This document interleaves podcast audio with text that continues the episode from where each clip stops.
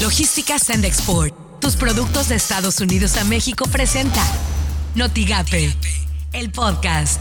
La mañanera. Vamos a, a, poner la segunda dosis de la vacuna a partir del 15 de agosto, empezar por Sonora y terminar por Tamaulipas a partir del 14 de septiembre.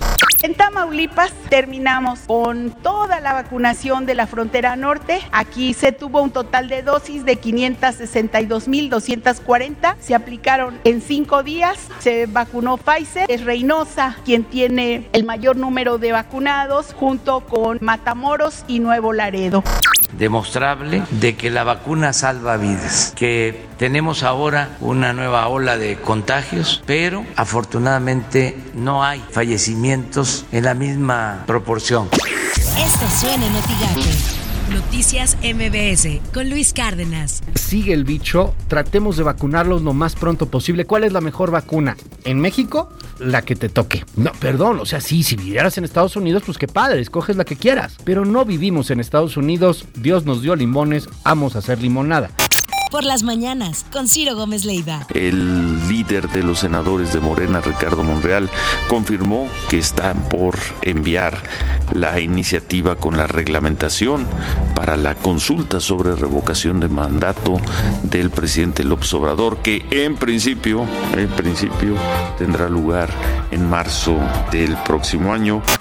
Así las cosas en W Radio. Morena pretende ir en juicio político contra Lorenzo Córdoba y Ciro Murayama. También están ahí como afilando cuchillos, cosa que también se esperaba en esta muy lamentable estrategia que trae una buena parte de Morena de desacreditar al Instituto Nacional Electoral. Vamos a ver, digamos, hasta dónde alcanza.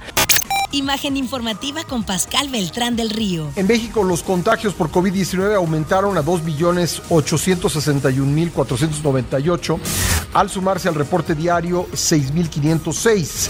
La curva epidémica se incrementó a 17% y las muertes por este padecimiento se elevaron a 241.279 con 245 decesos en las últimas 24 horas. La verdad que mucho para ser lunes, normalmente los lunes pues se reportan eh, menos casos y menos fallecimientos. Editorial Notigape con Martín Cifuentes. Es cierto que no podemos, no debemos regresar a la parálisis económica que sufrimos el año pasado en los meses más complicados de la pandemia. Sin embargo, hoy en día estamos en medio de una contradicción, pues mientras por un lado promovemos el confinamiento, la sana distancia, el no saludar, no reunirse, no viajar, por otro lado insistimos en que salgamos a restaurantes, que visitemos sitios turísticos del estado. Autoridades dicen una cosa y promueven lo contrario, pero se entiende, se entiende. El impacto económico que ha dejado la pandemia ha sido severo, muy difícil y complicado. Sin embargo, ¿pueden combinarse vacaciones y relajamiento con cuidados anti-COVID? Puede que sí. Debemos aprender a luchar por la recuperación económica con extremos cuidados. Esa debe ser la tarea. Estas son las portadas del día de hoy. El Mañana de Reynosa mantiene Matamoros liderazgo en COVID. Noticias de Tamaulipas rechaza Suprema Corte de Justicia Nacional nueva controversia presentada por Cabeza de Vaca. Expreso dejan turistas 500 millones de pesos en Tamaulipas.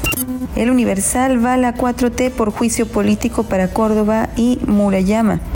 El economista, monto de remesas recibidas a junio establece triple marca histórica. La crónica chocan Monreal y Encinas sobre desafueros.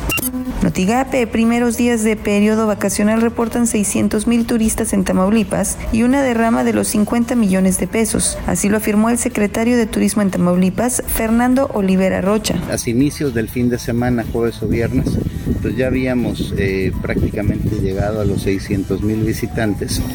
Y bueno, vamos a ver ya con el cierre de agosto todo el comportamiento de las primeras tres semanas.